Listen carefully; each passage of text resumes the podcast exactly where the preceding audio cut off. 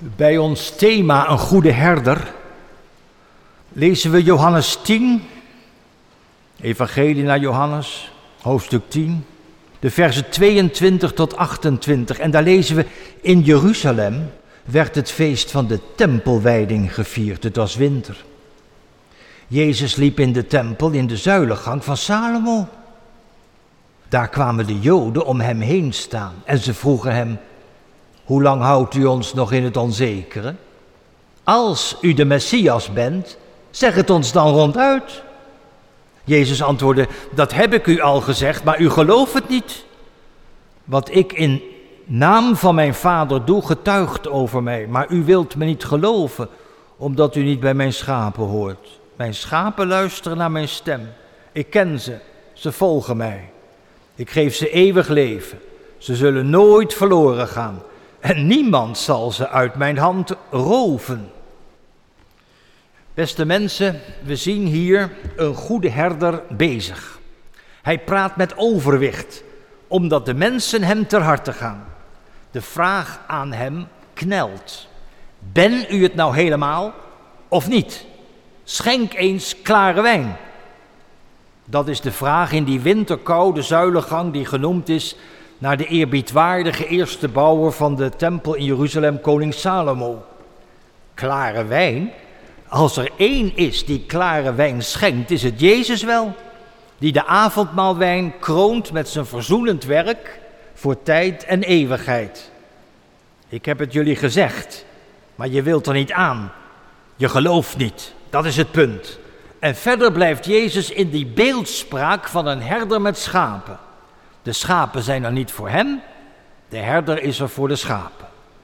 Waar is zo'n herder eigenlijk voor nodig? Dan krijgen die schapen een oriëntatiepunt. Dan weten ze of ze kunnen grazen, liggen of lopen en waarheen de weg dan gaat. Zo is Jezus een oriëntatiepunt voor wat het leven tot leven maakt.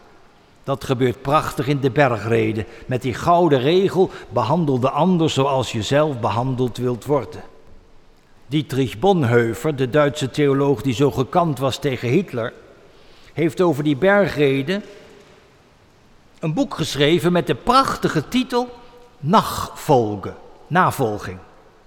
Zo vat hij de bergreden samen dat we een reden krijgen om Jezus na te volgen, om in zijn voetspoor te lopen, niet ver van Jezus af te geraken. Hij is immers de goede herder. En dan komt er een nieuw gezichtspunt in beeld. In het zojuist gelezen gesprek laat Jezus meer zien van zichzelf. Hij zet zijn leven in voor de schapen en niemand zal zijn schapen roven uit zijn hand. Weet u dat Poetin dit soort Bijbelteksten misbruikt heeft. Hij verdedigde de inval in Oekraïne met de woorden: Niemand heeft groter liefde dan dat hij zijn leven inzet voor zijn vrienden. En ondertussen applaudisseert de patriarch in Moskou. Terwijl er graan uit Oekraïne mag komen, bombardeert Poetin de haven van Odessa, die voor die uitvoer nodig is voel je het verschil in sfeer. En je kunt gewoon kiezen. Wie is jouw favoriet? Poetin of Jezus? Leugen en bedrog en zelfverheffing komen te staan tegenover de goede herder, die zijn beschermende handen uitstrekt. Poetin heeft bommen. De goede herder heeft liefde. Voel het verschil. De goede herder bedreigt het leven niet, maar geeft eeuwig leven. De goede herder tapt uit een ander vaatje dan wij gewend zijn. De goede herder zet een trend. Wie goed doet, goed ontmoet. Dat is de sfeer rond Jezus. Bij het zien van een menigte mensen voelt hij medelijden met hen, omdat ze er uitgeput en hulpeloos uitzien als schapen zonder herder. Daar doet hij wat aan. Daarom geeft hij bescherming tegen het kwaad en de boze. Juist omdat het er hopeloos uitziet, zorgt Hij ervoor dat je veilig bent, ook in tijden van moeite en verdriet. Want Hij trekt zijn hand niet terug als het moeilijk wordt, als het spannend wordt. Ik ben met u, al de dagen, ook de moeilijke dagen. Ja, hij zet een koers richting de eeuwigheid. Kortom, met een goede herder kom je verder. Amen.